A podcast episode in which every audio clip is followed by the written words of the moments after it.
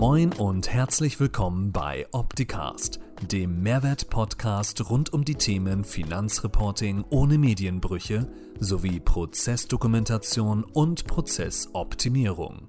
Bleibt informiert mit eurem Gastgeber Paul Liese.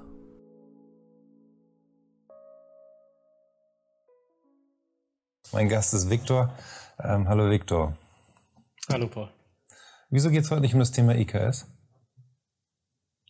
Worum es heute nicht darüber geht? Nee, ich hatte, du hast irgendwie Jakob geschrieben, dass ein anderes Thema geplant war. Ach so, ich wollte eigentlich über das Thema Modernisierung der Betriebsprüfung reden mit dir, aber du, wir sind da flexibel, denke ich, nicht? Können ja, aber gehört das nicht machen. zusammen? Es gehört eigentlich schon zusammen, ja. Die Frage ist halt nur im Rahmen der Begrifflichkeit, wie man es halt nennen möchte. Ne? Also es schwören ja gerade ganz viele Begriffe durch den Raum, wie zum Beispiel Compliance, Compliance Management Systeme, IKS, Steuer-IKS und Co. Und äh, das wird gerne mal verwechselt.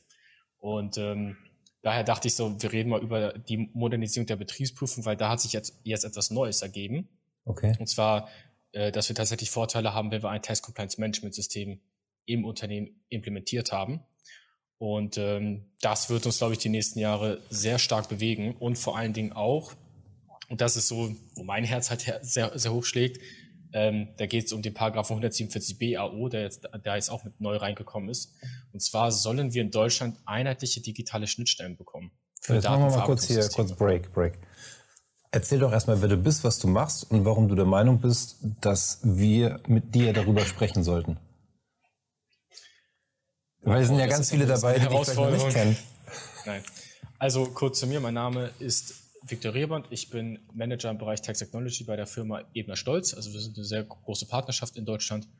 Ähm, und äh, ich beschäftige mich halt hauptsächlich mit den Themen digitale BP, äh, steuerliche Datenanalyse und halt auch alles rund um IKS und Co. Also ich sage halt immer so diese Schnittstelle zwischen IT und Steuerrecht. Wenn es da irgendwie losgeht, da bin ich quasi dann der richtige Mann.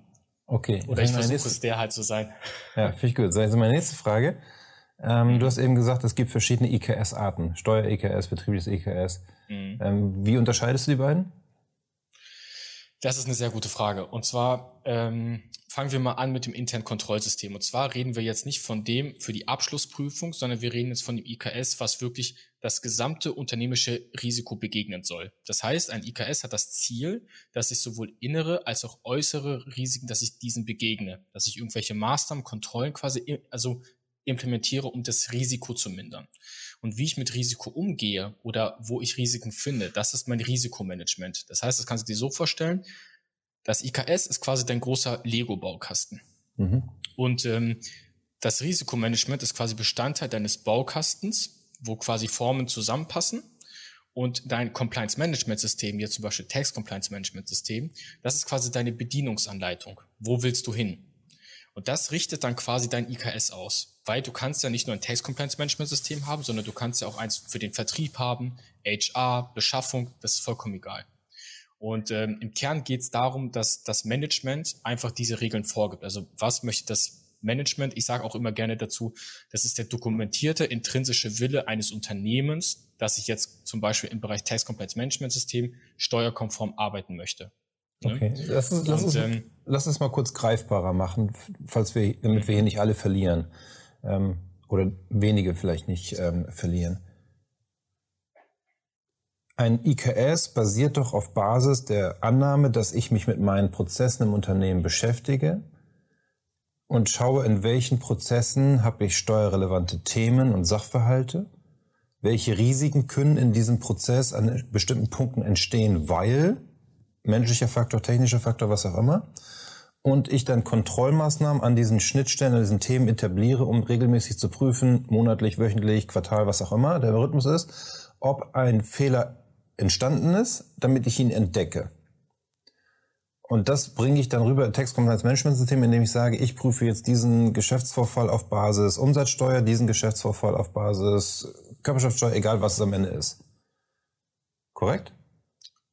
Ja, und ähm, es geht darum, also das ist bezogen, wenn ich jetzt wirklich nur steuerlich halt drauf schaue. Das Thema, was es so schwer ist, das manchmal zu unterscheiden, ist halt einfach die Größe des Unternehmens.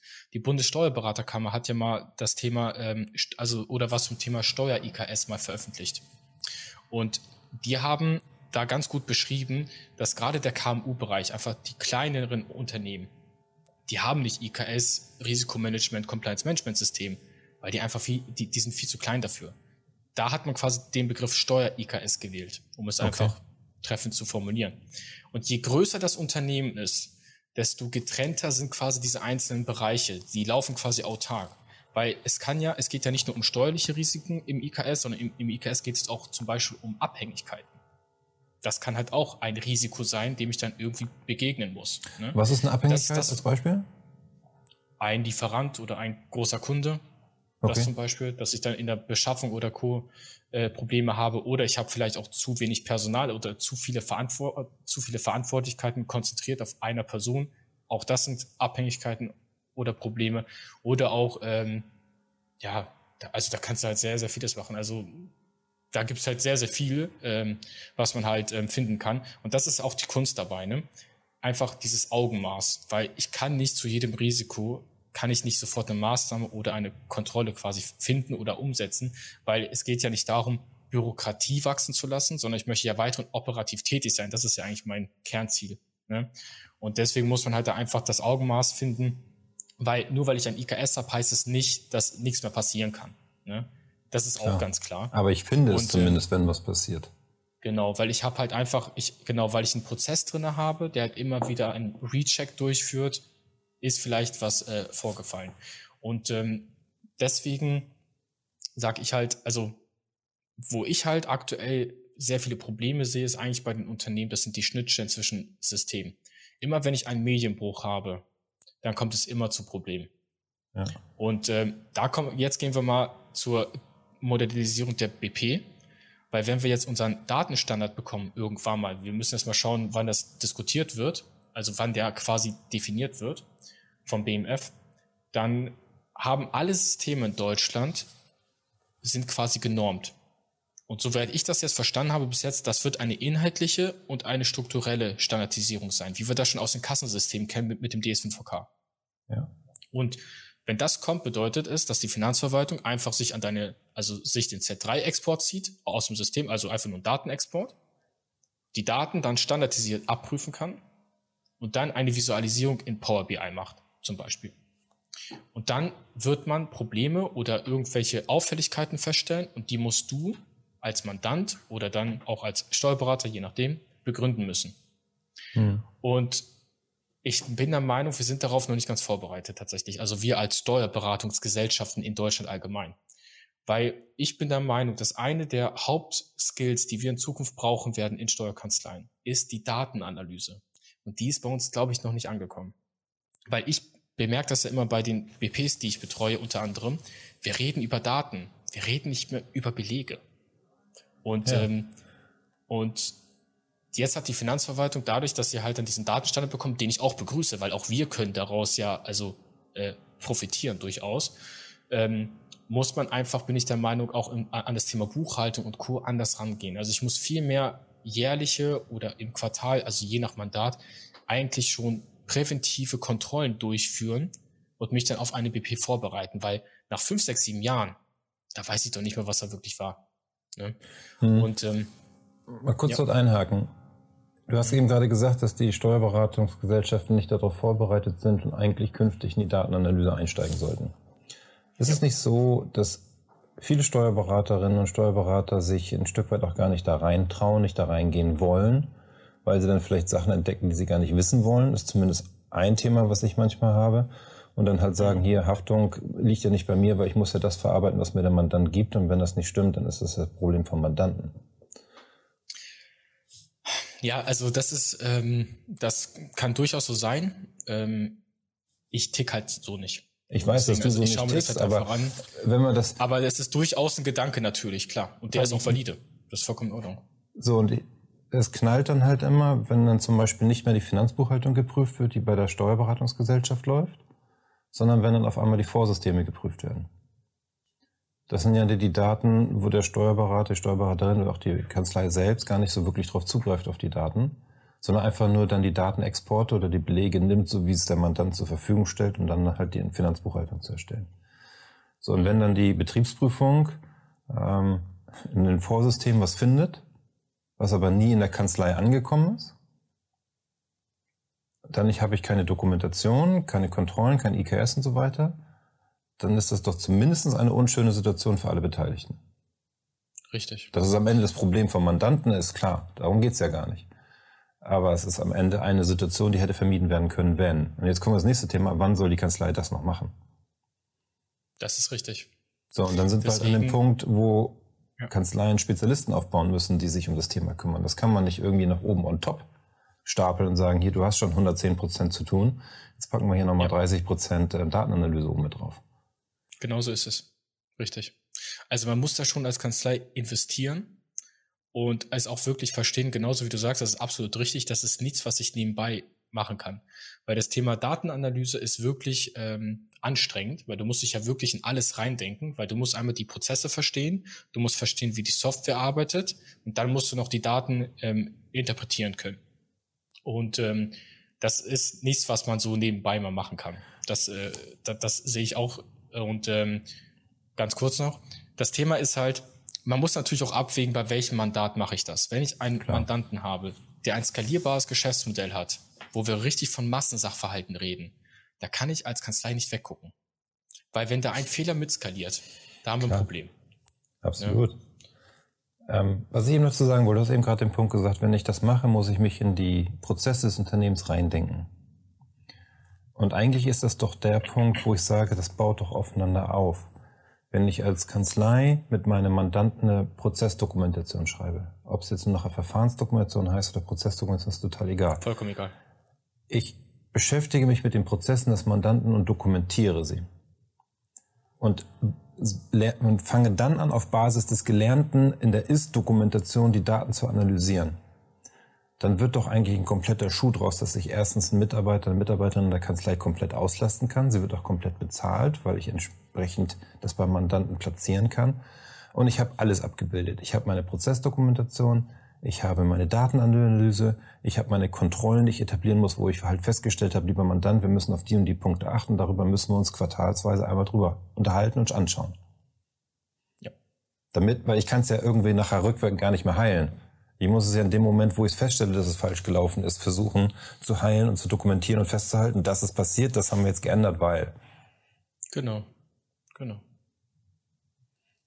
So, und was ich halt so schwierig finde, ist, ähm, viele Kanzleien sind ja noch nicht mal bei dem Punkt der Dokumentation angekommen. Dann sagt man, okay, wir machen hier belegersetzende Scan, weil das ist die tolle Musterdokumentation, die es gibt. Aber die hat ja mit dem Thema Datenanalyse gar nichts mehr zu tun.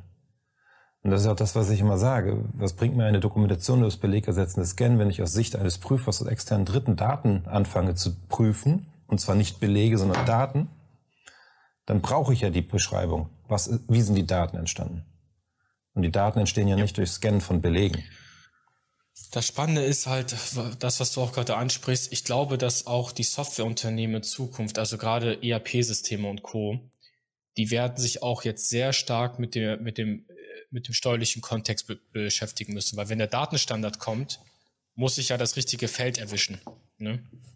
Und ähm, ich denke, dass wir werden gerade im Bereich der Verfahrensdokumentation oder wie man das Kind auch nennen will, ist vollkommen egal, werden wir, ähm, also müssen die Softwareunternehmen verstehen, dass sie haben da eine sehr große Verantwortung tatsächlich. Ne? Und äh, problematisch sehe ich es sehr bei Customizing-Lösungen. Hatte ich erst neulich, ähm, hatte ich beurteilt, da hatte jemand quasi für Baraufzeichnungen in einem ERP-System etwas mal vor Jahren programmieren lassen.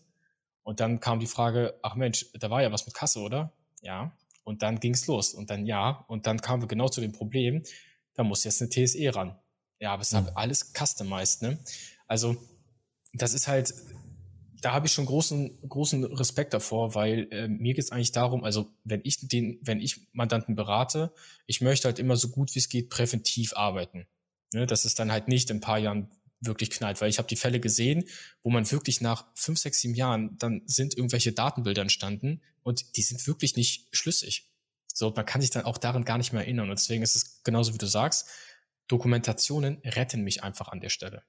Ne? Mhm. Und äh, auch das mit den Kanzleien. Ich weiß, also, also ich bin jetzt mittlerweile in meinem elften Steuerjahr quasi Und äh, ich weiß ganz genau, dass alle sind platt und alle, und ich glaube, es geht uns allen so, dass, wir, dass es einfach viel zu viel zu tun gibt. Ähm, aber die Realität sieht halt einfach so aus. Ne? Und da muss ich halt einfach als Steuerberatung, also als Steuerberatungsgesellschaft unternehmerisch denken und einfach sagen, okay, was, also vielleicht wo möchte ich mich auch fokussieren? Wo möchte ich vielleicht Partnerschaften eingehen und Co. Ne? Also ich sage ja nicht, dass das jeder selber machen muss.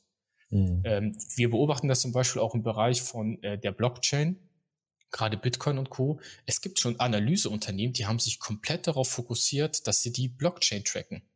Okay. So, das wirst du als Steuerberatungsgesellschaft niemals machen können. Das ist ein riesiges Feld. Riesig, ja. riesig. So. Und ähm, man muss, glaube ich, einfach nur vorausschauend einfach wirklich denken, weil mir kommt dieses Thema des Datenstandards aktuell in der Diskussion gar nicht, also das wird gar nicht beachtet. So, und das verstehe ich nicht so ganz ähm, weil ich der Meinung bin, da passiert etwas, worauf man sich jetzt schon vorbereiten muss. Wie würdest du dich darauf vorbereiten? Das ist eine gute Frage.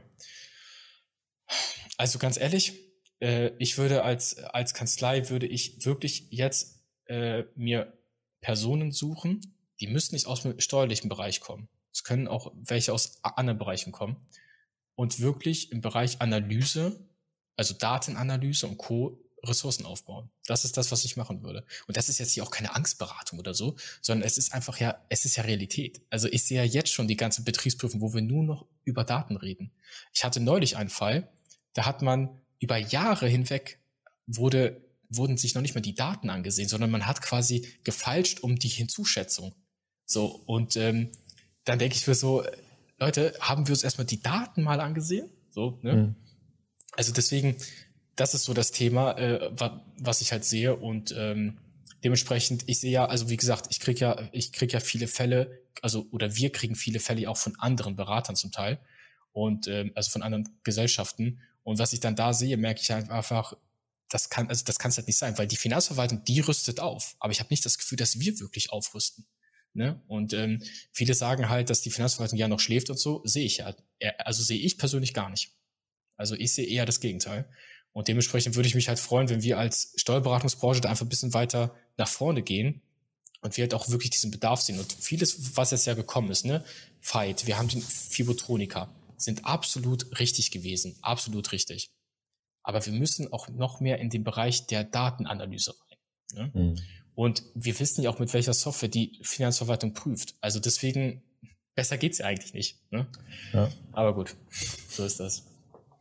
Das heißt, was wäre jetzt dein erster Schritt, wenn du Steuerberater bist, in der, deine eigene Kanzlei hast? Du würdest jetzt gucken, wer das aus deinem Team machen kann oder jemand komplett Fremden nehmen, damit er auch nicht in diesen Strukturen, ähm, die man als Kanzlei irgendwie drauf hat, denkt, sondern eher so ein bisschen quer denkt. Ich finde, das kann man pauschal gar nicht beantworten. Also sowohl als auch. Ne? Also es gibt auch durchaus Personen, die in den Strukturen leben, aber auch, ähm, wie du schon meintest, gerade querdenken.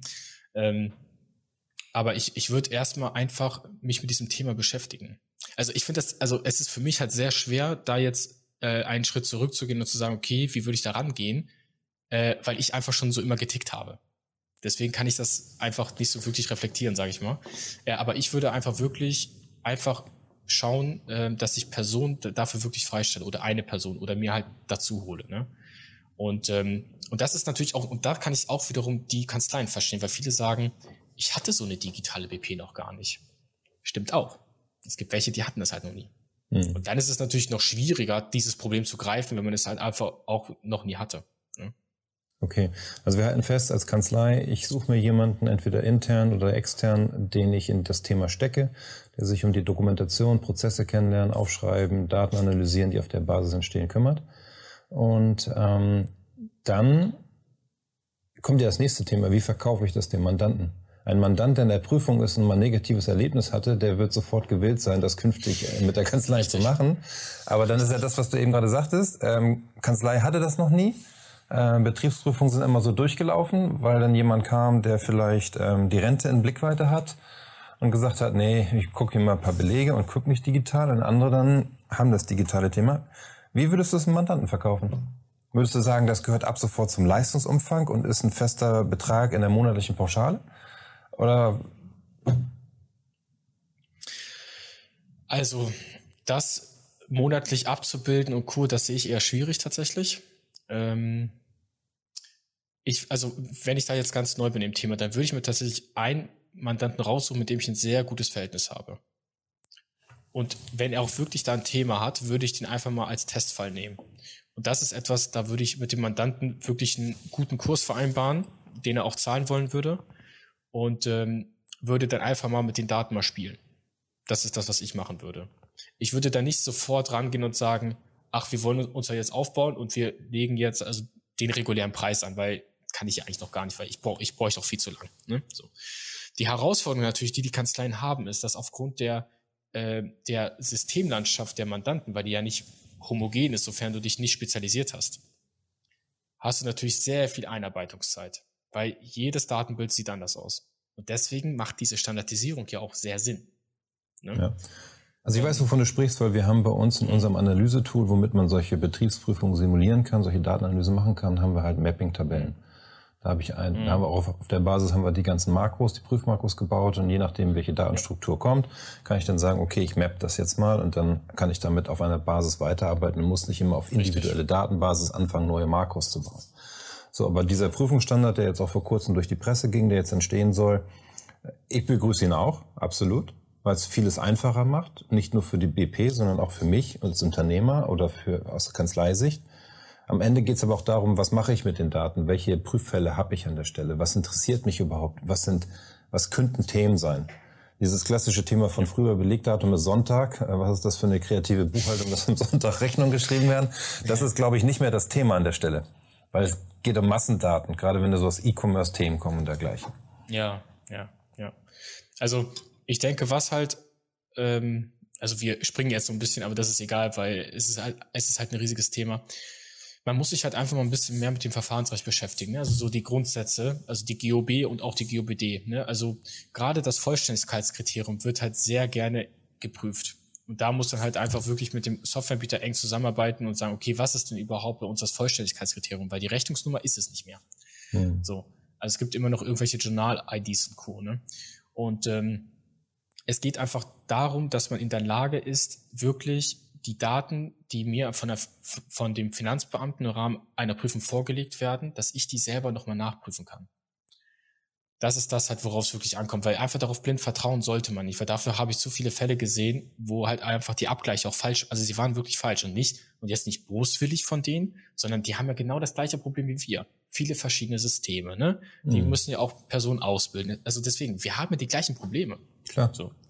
Und ähm, deswegen äh, ist das, also wie gesagt, es ist ein sehr schwieriges Thema. Ich kann da jede Kanzlei verstehen, die da so ein bisschen das auch nicht vielleicht ganz greifen kann. Das ist wirklich schwer. Ähm, aber ich finde, man sollte das auf jeden Fall auf dem Schirm haben, dass dieser Datenstandard kommen wird und dieser Datenstandard wird auch etwas im Prüfverhalten ändern. Ne? Und das sehen wir jetzt schon bei den Kassen halt. So, und das wird halt bei den anderen Systemen auch kommen. Und die Frage, Paul, die sich ja noch, die sich ja noch da noch stellen wird, und das ist ja noch gar nicht geklärt was ist Datenverarbeitungssystem? Wir haben dafür aktuell noch keine rechtliche Definition. Es gibt eine aus dem GOBD, das ist die Randziffer 20. Die gibt es. So. Und ähm, dann ist halt die Frage, so als Beispiel mal eine Bohrmaschine. Wenn du jetzt eine Bohrmaschine hast und du vermietest die und du hast jetzt zwei Vermietungsmodelle, einmal nach Tages, also nach, äh, nach ähm, Tagesgebühr und einmal nach Betriebsstundenzähler. Mhm. So, jetzt ist die Frage, da entstehen ja steuerliche Daten eigentlich, dieser Betriebsstundenzähler, ja. Also jetzt nur mal so laut gedacht, braucht dann meine Bohrmaschine eine Schnittstelle? Da sind ja steuerliche Daten eigentlich. So, also das sind dann so Fragen, die ich dann sehr, sehr spannend finde und deswegen werde ich diese Diskussion natürlich beobachten. Aber äh, das kam mir jetzt in der letzten Zeit in der Diskussion über die Neuerungen viel zu kurz. Hm. Ja, stimmt. Und dann sind Aber gut, vielleicht, ja. Ich weiß, dass das schon sehr speziell ist, aber da sind wir wieder bei dem Thema Geschäftsinhalte, ähm, Geschäftsthemen. Was ist die Grundlage für das Unternehmen? Wie entstehen die Daten? Genau. genau. So, und wenn nachher eine Rechnung drin steht, ich habe das Ding zweieinhalb Stunden gebraucht, weil aufgerundet wird, dann wird er ja auch irgendwo, ne? Ich meine, bei vielen anderen Dingern, die ich miete, ist es ja auch so. Es gibt doch hier diese Mietwagen, wo man sagt, ne, ähm, man bezahlt nur für die Zeit, wo man tatsächlich nutzt. Andere zahlen, man, fährt, man bezahlt nur für die Zeit, wo man Kilometer fährt. Und wenn man im Stau steht, zahlt man nicht. So, dann ist ja auch was anderes wieder die Grundlage für die Abrechnung. Und dann muss ich ja irgendwie nachweisen, genau, wie viele Kilometer tatsächlich gefahren worden sind oder wie viele Stunden das Fahrzeug benutzt wurde. Genau. genau, genau. Und ähm, also ich finde das halt insgesamt diese, also diese, diese Beobachtung einfach sehr spannend, weil ich habe auch mit anderen gesprochen, die jetzt im Steuerbereich schon deutlich länger sind als ich. Und die meinten auch zu mir, Victor, wir träumen von der Standardisierung schon seit 40 Jahren. und die sind schon müde geworden. So, äh, bei mir ist es ja jetzt natürlich deutlich früher, kommt das alles. Und ähm, ich, also ich, ich kann nur eine Sache sagen, dass man sich einfach, und das ist etwas, was mir halt auch sehr wichtig ist, und das sage ich halt dann auch ganz vielen ähm, Kollegen und Co., wir müssen uns mehr mit den Vorsystemen beschäftigen. Meine erste Frage, wenn ich irgendeinen Fall habe, welche Systeme sind im Einsatz? Das ist meine allererste Frage. Davor denke ich erstmal gar nicht nach. Ne? Und wenn ich die Systeme habe, dann kann ich mir ungefähr bauen, okay, so entstehen die Daten, dann kann ich mit dem Mandanten einen Workshop machen, ich kann das alles ausarbeiten und dann ist der nächste Schritt, ich schaue mir die Online-Hilfe an und lies mir alles zu dem Programm durch, was, wo ich der Meinung bin, also nach Gefühl auch so ein bisschen, ne? was könnte im Prozess schiefgehen und gibt es dagegen vielleicht irgendwelche Möglichkeiten, das zu umgehen? Das ist halt das Thema auch zum Thema IKS. Es geht nicht nur darum, etwas zu dokumentieren, sondern es geht darum, es auch dann zu leben. Das ist das mhm. Wichtige, weil ein dokumentiertes IKS bringt mir nichts. Ja, Gar nichts. Das ja. ist Stichtagsbetrachtung. Genau. Und ich glaube, wir wissen alles, dass äh, es, also im Leben ist nur eins beständig und das ist die Veränderung. Und ähm, dementsprechend sollte man da auf jeden Fall fit sein und ähm, ja, ich bin gespannt, was kommen wird. Ja, ich auch.